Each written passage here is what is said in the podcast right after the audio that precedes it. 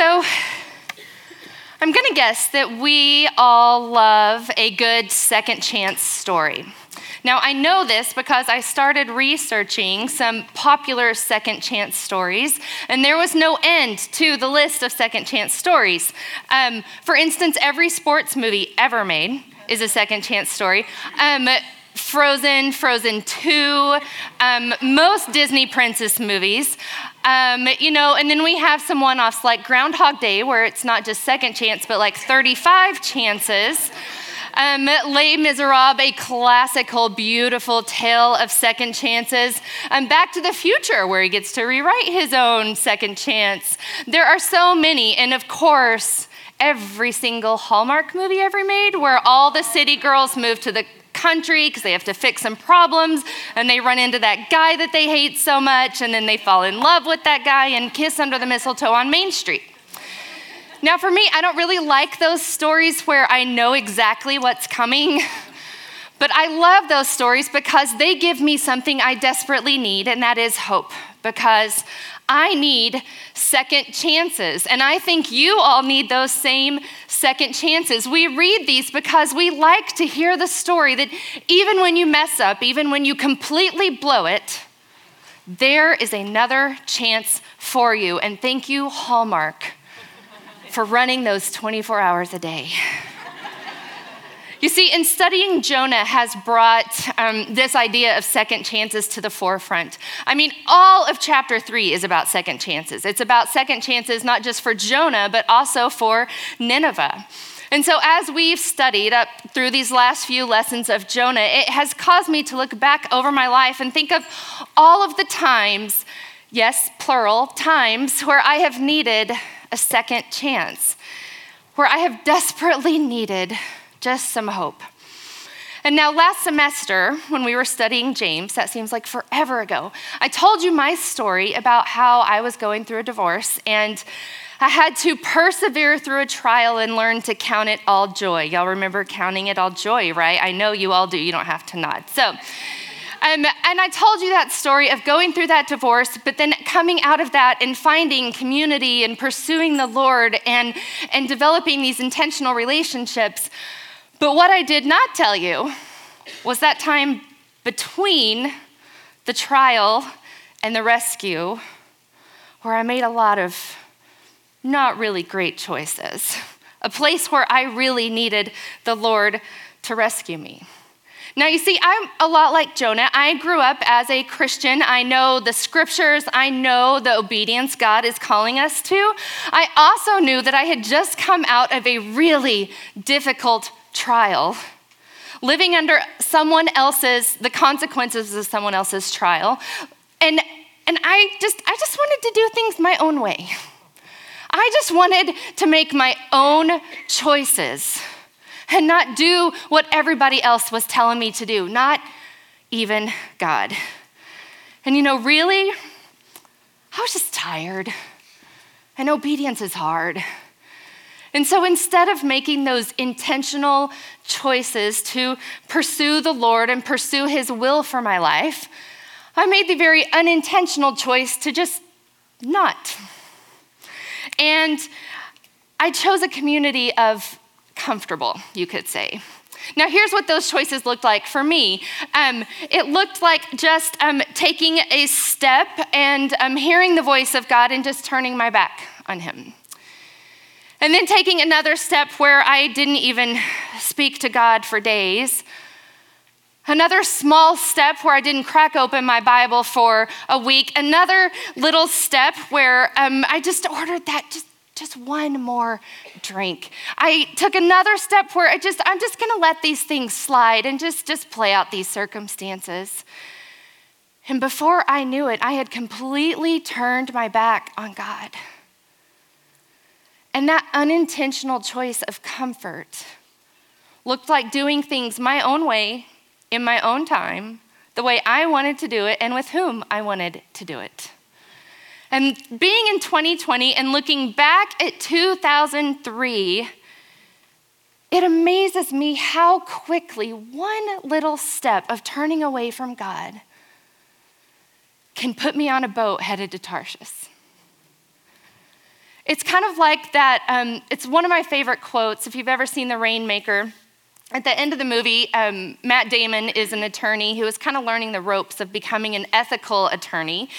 And he's figuring out the right choices and wrong choices to make in order to be that ethical attorney. And he puts it like this I bet you can relate. He says, Every lawyer, at least once in every case, feels himself crossing a line that he doesn't really mean to cross. It just happens. And then you cross it enough times that it disappears forever. And then you're just another lawyer joke, another shark in the dirty water. You see, I had crossed that line so many times unintentionally, but when I looked back, I couldn't even see the line and that I had turned my back on God. But what about you? Have you ever taken small steps that you just, they were so tiny, so minuscule, and then one day you look back in shock and go, How did I end up here? Maybe it was, maybe it was just telling that one more lie just to be likable. Maybe it was spending that, that, that $50 just so I could look put together. Maybe it was cutting corners and just letting those choices slide. Because maybe I'm just tired and obedience sounds exhausting. Have you ever been there? But I remember a day for me when I experienced a turning point. Um, I had come out of my apartment. I had just moved to Dallas, and um, I came out of my apartment, and I was walking down the stairs, and my neighbor was at the bottom of the stairs, and we had exchanged some pleasantries in the few months that I had lived there. And this day, he took a rather bold step, and he invited me to church with him. And I was like, me, church. Um, I grew up in the church. I am a Christian. I am not one of those people you need to invite because I know about church. And he's like, You're a Christian? And his shock was a little offensive, I must say. Completely valid, but um, he, he still said, Well, you don't go because I see your car here, so why don't you just go with me? And because why not? And because he was cute, not near as cute as Mr. Opperly, who I would later meet in several years here in these walls, but I said, why not? And I went to church with him. And it was God's providence that it was at that church I found my community. I found those friendships and those relationships that pushed me toward Christ.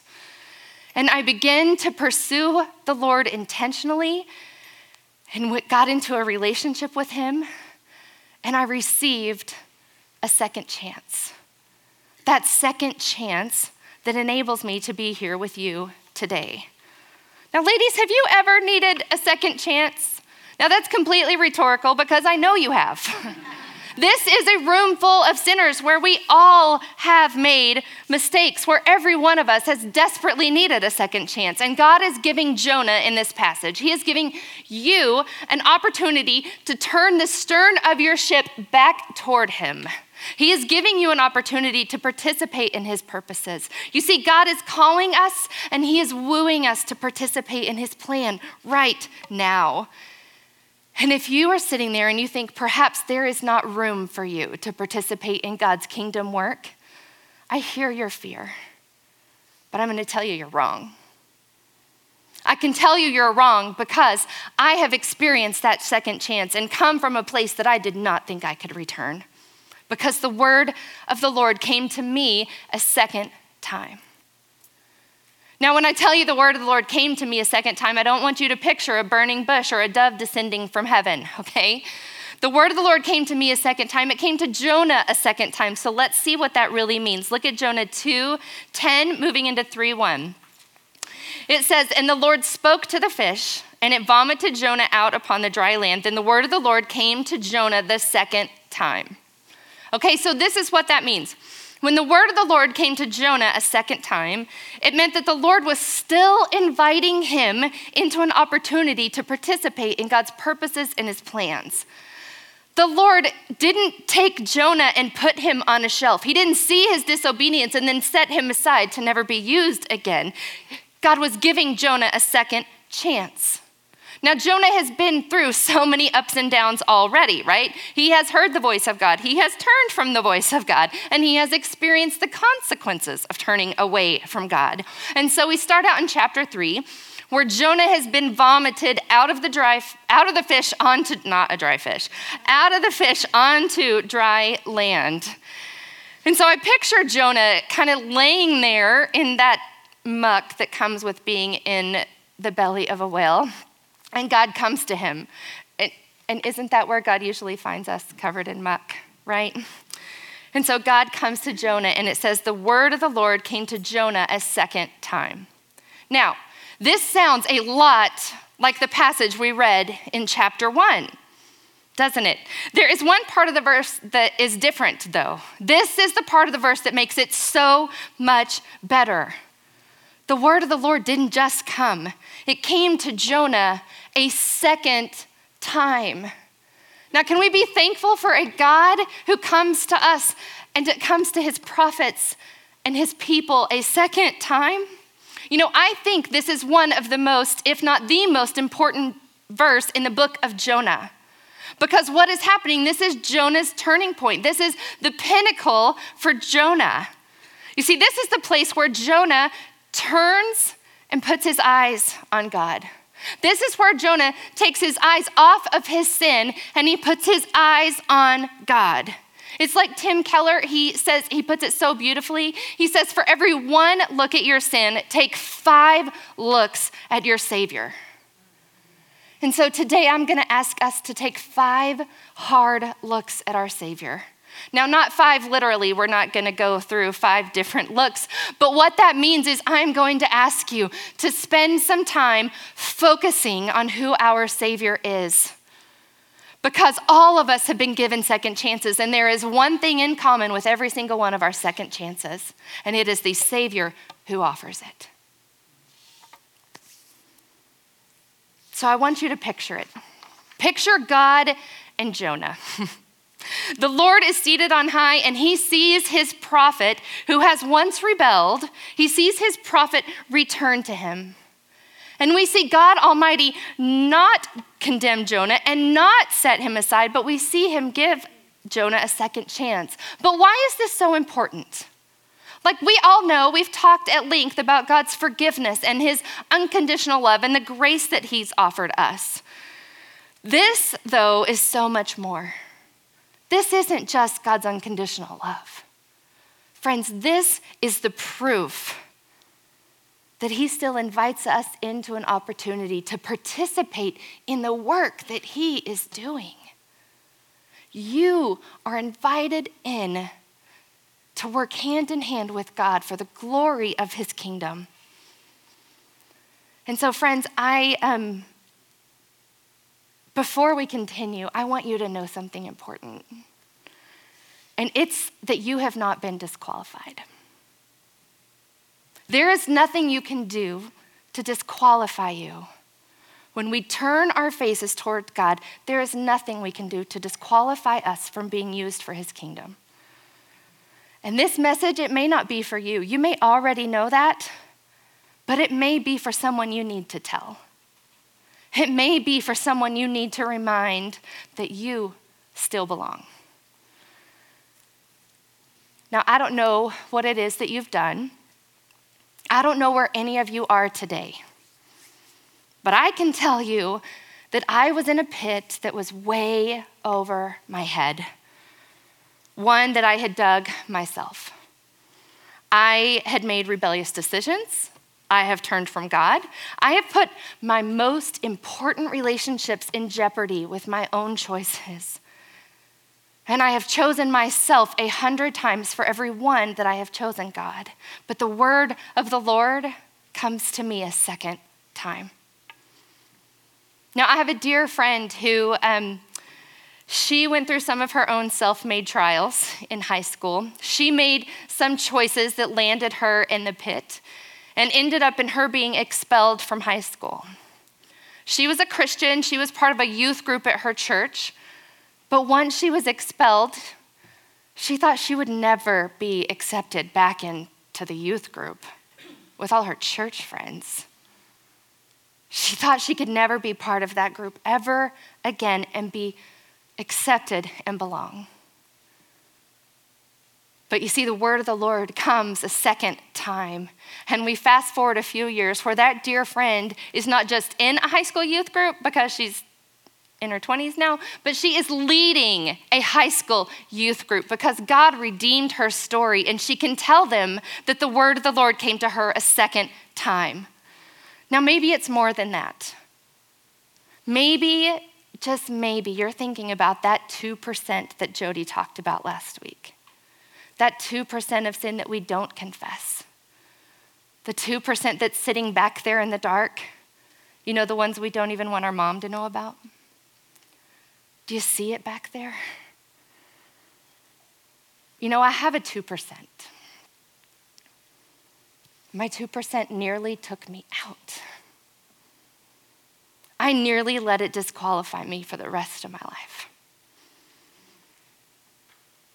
I was fearful that if I told my mom, if I told especially my church friends, they would never look at me the same. But as long as that 2% was in the dark, I believed those lies. But then I mustered up the courage to bring that 2% before God, bring it into the light. And then I told that 2% to my inner circle. You know what my inner circle did? They loved me, they brought me in closer because you know what? They got a 2% too. Ladies, look around.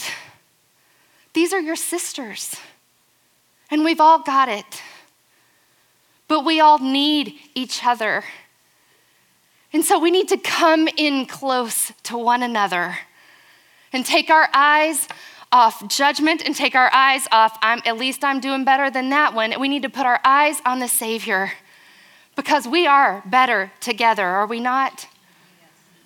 So, if you are in a place where you think your 2% is perhaps different than everyone else's, and that because of that, the word of the Lord cannot come to you a second time, let me walk you through this, ladies, because we can't just put our past behind us. We got to put our past in front of God. We have to put our past there for Him to redeem. We need to seek true repentance. And if that seems overwhelming, I got you. Here's what we do the first thing, ask Christ to come get you. Muster up every bit of courage you have and ask God to baptize you in a tide of sorrow over your sin. And if you are still in that sin, raise your hand and tell Christ, say, I'm willing to leave. Come get me, Jesus. And then have no confidence in your flesh because it is your flesh and your own ability that got you to this place in the first place. So just be real before God. Because, spoiler alert, God already knows your 2%. He was there. He is already waiting. The way back to the face of God is through humility. Make no excuses, rationalize nothing, blame no one, just humble yourself. You see, humble yourself and experience true repentance. I love this beautiful statement by Beth Moore about repentance. She says, True repentance bears fruit. I am utterly convinced that a man or woman who has been wholehearted, sincerely, and purely devoted to Christ, and who has gone through the horror of deep sin, will come out of it with a humility that can last a lifetime. Here's the important part you see, God forgives and forgets because he doesn't need to remember. We are forgiven, but do not forget because we are wise to never lose sight of where we have been and how God has rescued us. I don't think Jonah ever forgot what God rescued him from. I don't think Jonah ever forgot his journey to Tarshish and the giant fish that not just swallowed him, but then vomited him back up on dry land. But more than anything, I don't think Jonah forgot the big, big God who gave him second chance, life saving mercy. Beth Moore goes on to say this. She says, If God's not bigger than I have thus far needed and believed him to be, I am history. Friends, you aren't history because God is bigger. You see, we can turn our face toward God because when we turn our face toward God, there is no sin He won't forgive, and there is no situation He cannot redeem. Look what scripture says about second chances. In 2 Corinthians 5:17, he says, "Therefore, if anyone is in Christ, the new creation has come. The old has gone, the new is here." Now, this is good news, but more than that, this word new in the Greek, this word new is kainos. And what kainos means is that it's new to the point that the old never even existed, and that the new is something we've never experienced before. When you are in Christ, your old character is, can be something that's never even existed because there is a new life that you've never known that is waiting for you. Look at Lamentations 3:22. It says, "Because of the Lord's mercies we are not consumed, for his compassions never fail. They are new every morning." His mercies are new every morning. God applies them to me every single day of my needy life, but but I never want to lose sight of where I've been and some of the places He's had to come and rescue me. I think that sometimes we suffer terribly from unbelief. We often don't accept the complete and full redemption that God is offering to us. You see, when Jesus went to the cross and took our sins with him, he didn't cry from the cross, It is finished, except for that thing that Mary's gonna do in 2020. And then I'll have to come up with a different sacrifice for that. Or maybe I'll just let her go to hell because my death wasn't enough for that sin. Ladies, I know we don't believe that, but why do we act like it then? You see, friends, this second chance business, this is nothing new to God.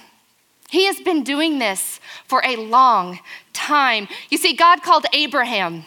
And when Abraham lied and said his wife was his sister and they nearly got themselves killed, the word of the Lord came to Abraham a second time. God called David as king, and when David had an affair with a married woman and then had the husband of that married woman killed, the word of the Lord came to David a second time. God called Peter, and Peter, despite having an intimate relationship with Jesus in the flesh, Jesus still on Peter still on the night Jesus very died, Peter denied even knowing him. And not just once, but three times. And the word of the Lord came to Peter a second time. God called Jonah, and when Jonah turned and ran to Tarshish in rebellion and disobedience, the word of the Lord came to Jonah a second time. And God called you. And friends, I don't know where you are, but the word of the Lord has come to you a what? Second time, completely and fully. And He's giving you an opportunity to serve Him and be poured out so that someone else can know Him. Now, the fact that He does that with us the complete disasters that we are, or maybe I should speak for myself, that I am, it amazes me that He still desires to use us. Because the word of the Lord comes to you a second time. Now let's keep going in Jonah. Look at Jonah 3, verse 2. It says, Arise and go to Nineveh, that great city. Let's stop there. Okay, this sounds awfully familiar. Again, doesn't it? It's the same thing we read in chapter one, isn't it? God's command to Jonah hasn't changed. He told him to go back and do the same thing that Jonah tried to get out of in chapter one. Now, unfortunately, I know this exchange all too well. Y'all, y'all think it's because I'm disobedient all the time, but really, it's my daughter who I have to say this to all the time. When she comes to me and wants to do something, and I say, Well, did you do that first thing that I asked you to do? And she says, no. And I say, Why don't you go back and try that very first thing I asked you to do? Do you remember the last thing God asked you to do that you tried to step around? Now, if you were just wondering how God is going to give you this second chance, or if you can't even fathom what his voice sounds like, go back to the last place you heard his voice. Go back to the last thing he asked you to do. Because this is what God did with Jonah. You see, many scholars agree that the whale, when it spit out Jonah, it spit Jonah out back at Joppa, the place where he first ran. Now, you'll see on this map, Jonah got on a boat and headed away from Nineveh. Now, we don't know exactly where Tarshish is, but people have guessed, a lot of scholars have researched this, and to their best guess, Tarshish is 2,000 miles that way. Jonah got on the boat and headed far west of where he was supposed to go. And so when the whale swallowed Jonah, it brought him back in the sea back to Joppa, vomited out onto the land where he just ran away. What am I doing back here? I can only imagine how he felt. Priscilla Shirer has a study of Jonah, and she puts it this way Not only must Jonah have been amazed to still be alive, but he must have been startled when he got his bearings and realized that he was back at square one with the same command he'd fled before. For him, there'd be no getting out of God's will, no shortcut to Nineveh. He had not gotten a full ride to the shores of Assyria, courtesy of the Big Fish Express. Full, detailed obedience on his part would be required. Jonah was back at Joppa, the place where he first heard the command from God to go to Nineveh. There are no shortcuts to obedience for Jonah or for us. And Priscilla goes on. She says this Jonah was back at Joppa and had to devote himself fully to God's will. No shortcuts could navigate the 500 miles to Nineveh. He had to put one foot in front of the other and trust God for the rest. Now it was time to obey fully, completely, and wholeheartedly. So, friends, where is Joppa for you? I mean, like Jonah, I think we try to take shortcuts to get out of the full responsibility of obeying. I mean, it's hard. And I'm tired. But what was the last thing God asked you to do? Was it apologizing to that person who you knew was wrong, but maybe you just spoke a little harshly to? Was it that $5 for your weekly caramel macchiato, that one thing you do for yourself that God asked you to put in small change for big change? Was it texting a, a really difficult sibling and telling him that you love him? Was it talking to that person who has been so hateful to you, but God has called you to just be kind? Now, here's the thing, friends. I don't think we want in our nature, we don't want to do those things. We know that we can do them, but we also probably aren't going to do them very well. We know that we can't be the, the coworkers, the sisters, the moms, the daughters, the friends that we need to be. And the fact is, if you know it, God knows it too. He knows it so well and so plainly that in John 15, Jesus says, Apart from me, you can do what? Nothing. But knowing that, God still doesn't give us a shortcut to step around his instructions. Instead, you know what he gives us? He gives us himself. Look what he does for Jonah. You see, in verse 2, it says, Arise and go and call out the message that I tell you. And in verse 4, Jonah goes and he calls out the message 40 days and Nineveh will be overthrown. You see, in verse 2, God did not tell him the message before he was to go. He said, The message that I tell you that is coming, the message that I'm going to tell you. We don't know exactly when God gave him the message, but we knew that Jonah went not knowing the message. So, do you see? God was with him. God went with him to tell him the message as he was going. God did not leave Jonah on his own abilities. Can you imagine what he would have said to the Ninevites? And He will not ask us to do something and then figure it out for ourselves. So, ladies, what has God asked you to do? Actually, let's back up. Let me ask you this What do you have faith in? Is your faith in your own abilities to be good or righteous or wise? Whereas your faith in God, who demonstrates his own love for us, that while we were still sinning, he died for us. The fact that we are talking about second chances should tell us that faith in our own abilities to do the right thing or live the right way is going to disappoint us. But Jeremiah 33 tells us that we can have faith in the one who will remain faithful even when we are faithless. And he has sent us a helper to do just that. In John 16, as Jesus was spending time with the disciples, he was about to leave. He was comforting them because he was ascending to heaven and they were sad that he was leaving. He told them it was to their advantage that he should go because he was sending another helper the Holy Spirit. Now, why was this good news to them? This was good news to them because at that time, Jesus was in the flesh. Jesus could only do one on one ministry. Jesus, Jesus could only bless one person at a time. He could only minister in one place at a time. The Holy Spirit was completely and fully the presence of God, not just with them, but in them, in us. You see, the same power that raised the Holy Spirit from the dead is the same power that God uses us to obey Him and to go out and live our lives for His glory. Because you see, once we receive the Holy Spirit, which is at the moment of our salvation, the Holy Spirit is never to be taken away from us.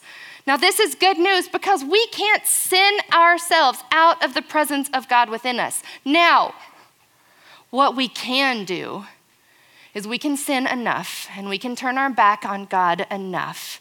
And we can go on with unconfessed sin enough that we no longer recognize the voice of God, that we no longer are aware of the presence of God, and we can no longer experience the power of God.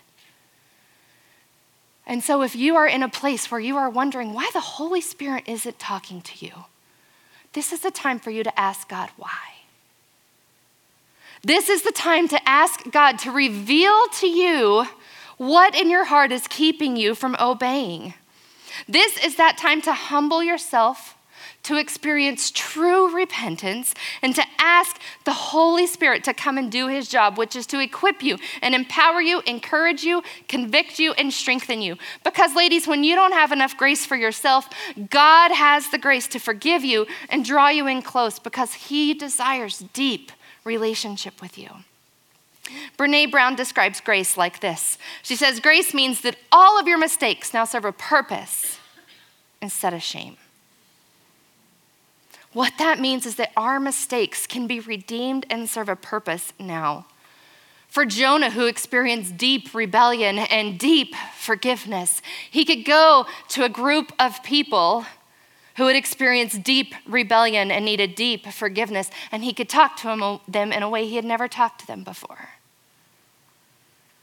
Unfortunately, in my story, I experienced a deep pit, but also a rescue that was incredible. And what's fortunate for me is now that I can sit with you, and there's nothing you can say or do that's going to make me disappointed in you. Because, sister, I've been there. And there is a God who has come to us a second time. Your grace, your story is no longer meant for shame. It is used for grace and for a purpose. You see, when we study Jonah next week in chapter 4, we will see that Jonah did not do it perfectly. He blows it again with his attitude. And the fact is, you and I are going to blow it again with our attitude and the word of the Lord's going to come to you a second time. And he's going to draw you in close. God is inviting you to participate in his kingdom work. And he gives us the Holy Spirit to help us obey what he's asking us to do. What has kept you from obeying? For Jonah, it was fear and anger Pride, probably. For you, is it scarcity? Do you think that you just don't have enough right now to obey? That's an easy fix. You have the Holy Spirit, and God is filling you now. So, whatever it is, ladies, turn to God and ask Him to reveal to you what has kept you from obeying, and then confess it, call on the Holy Spirit, and handcuff yourself to the risk the wrist of God and ask Him to drag you along, to never let you go until you are ready to stand. Because the word of the Lord has come to you a second time. The presence of God is within you to do what you cannot accomplish on your own. Let me pray for us. Lord, thank you that you are a God of not just second, but third, fourth, fiftieth, and hundredth chances. Thank you that your grace doesn't run out. God, help us not to just go on sinning, but God, help us to turn our faces toward you so that we can experience the deep, deep grace and the deep, deep purpose you are calling us to for your glory and for your kingdom. In your Son's name, who made all of this possible for us. Amen.